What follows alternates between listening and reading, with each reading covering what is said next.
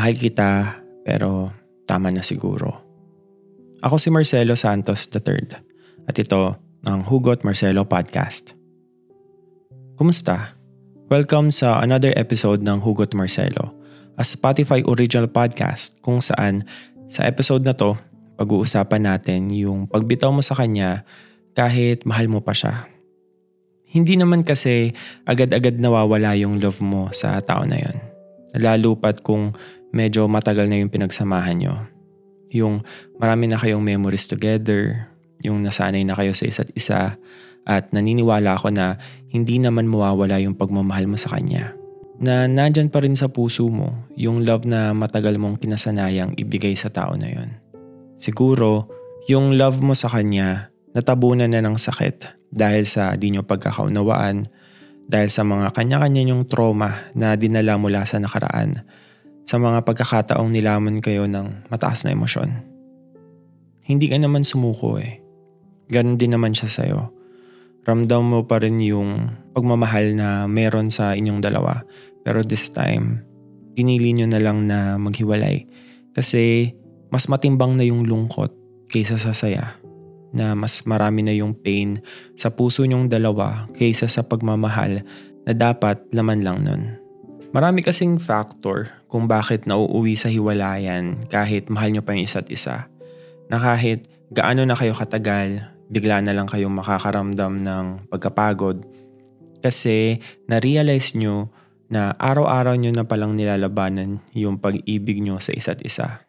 Nakakapagod yun ah yung lagi kang may kailangang patunayan na mayroon kang kailangang magawa para masabi niyang mahal mo talaga siya. Siguro, yung unang factor kaya ka napagod sa relasyon ay yung wala kayong maayos na communication. Ito yun eh. Yung hindi healthy yung conversation nyo kapag may mga bagay kayong kailangang pag-usapan para maresolba. Yung walang nakikinig, yung lagi na lang nagsasalita, yung ang taas ng emosyon nyo, yung parang lagi kayong galit. Na madalas, nawawala na kayo ng respeto para lang mapatunayan na ikaw ang tama sa sitwasyon na yon. Tapos siya yung mali. Yung walang handang ibaba yung shield sa diskusyon yung dalawa. Well, hindi naman laging ganun pero madalas dahil sa mga issue na hindi na settle yun pa yung naiipon sa dibdib nyo na lalong nagpapabigat ng nararamdaman nyo sa isa't isa. Isa rin sa example ng walang healthy communication ay yung hindi pagsabi ng maling nagawa ng partner mo sa'yo. Yung itatago mo na lang. Tapos kapag nagtagal, doon ka palang sasabog. Yung wala siyang kaalam-alam na na-offend ka na pala o nagtatampo ka na pala kasi nga hindi ka naman nagsasalita. Pero sasabihin ng iba, kapag jowa mo, dapat nararamdaman mo yung nararamdaman niya eh. Kaso, hindi ka naman manguhula eh. Mahirap kaya yun, yung hindi mo alam kung bakit siya naging cold. Yung magugulat ka na lang na okay naman kayo kahapon, tapos ngayon, hindi ka na niya pinapansin. Doon ka na napapaisip eh, parang ano bang nagawa ko? Ano ba yung dapat kong sabihin o dapat kong baguhin? Alam mo yung tinatanong mo siya, hindi naman siya sumasagot. Siguro kung naging honest lang kayo sa isa't isa, kung nagkaroon lang kayo ng maayos na pag-uusap, yung naging open kayo sa mga nararamdaman nyo, siguro kaya pang ayusin eh. Pero kapag nahaluan na na kasi ng trauma mula sa past, kapag nagkaroon na ng trust issues, at minsan may kasama pang mataas na pride, nauwi na lang talaga sa pag-aaway yung pag-uusap na kailangan nyong gawin. Isa ring factor kung bakit naghihiwalay yung dalawang magkarelasyon ay dahil sa walang katapusang ungkatan ng nakaraan. Yung mga issues ng bawat isa. Yung mga maling desisyong nagawa, mga pagtatalong nangyari, mga masasakit na salitang nabitawan. Alam mo yung napag-usapan nyo na naman na before eh. Nasettle nyo na rin naman yung mga nangyari Nagkapaliwanagan na kayo sa bawat isa. Nakapagpatawad na rin. Pero wala pa ring handang mag-let go ng nangyari. I mean, understandable naman yun. Lalo na't ikaw yung nasaktan ng sobra. Pero people make mistakes. Wala namang perpektong relasyon. Pero kung humingi na siya ng tawad At kung nakapagpaliwanag na naman siya, siguro naman hindi na kailangan i-brought up ang nangyari sa nakaraan. Yes, natututo tayo sa nakaraan.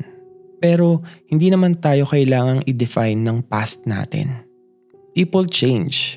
Lahat naman tayo at some point in our lives nakagawa ng mali. Pero pinili nating i-embrace yung pagkakamali na yon at handa naman tayong magbago para sa taong mahal natin. Actually, nagbago na naman na tayo. Pero kapag nagkakaroon ng pagtatalo, kapag nagkakaroon ng diskusyon, lagi na lang ibabalik yung past na parang, teka, settled na yun ah, tapos na yun ah.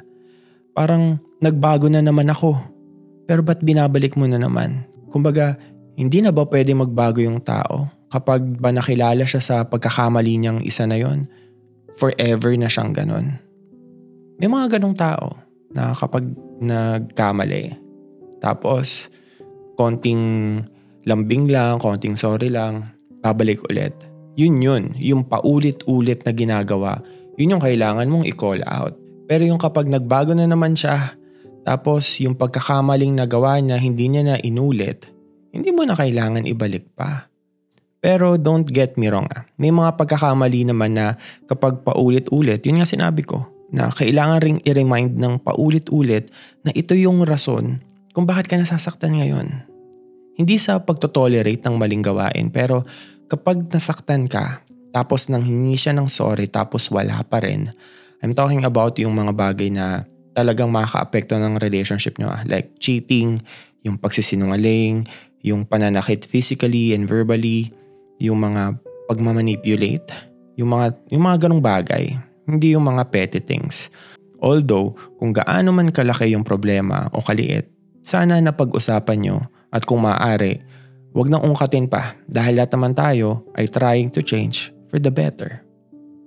At yung pangatlong factor na nakakaapekto ng isang relationship ay yung pagiging magkaiba nyo sa halos lahat ng bagay.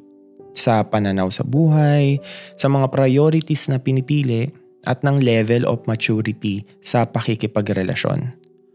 Okay lang naman yung may mga differences kayo sa isa't isa. Natural lang naman yun.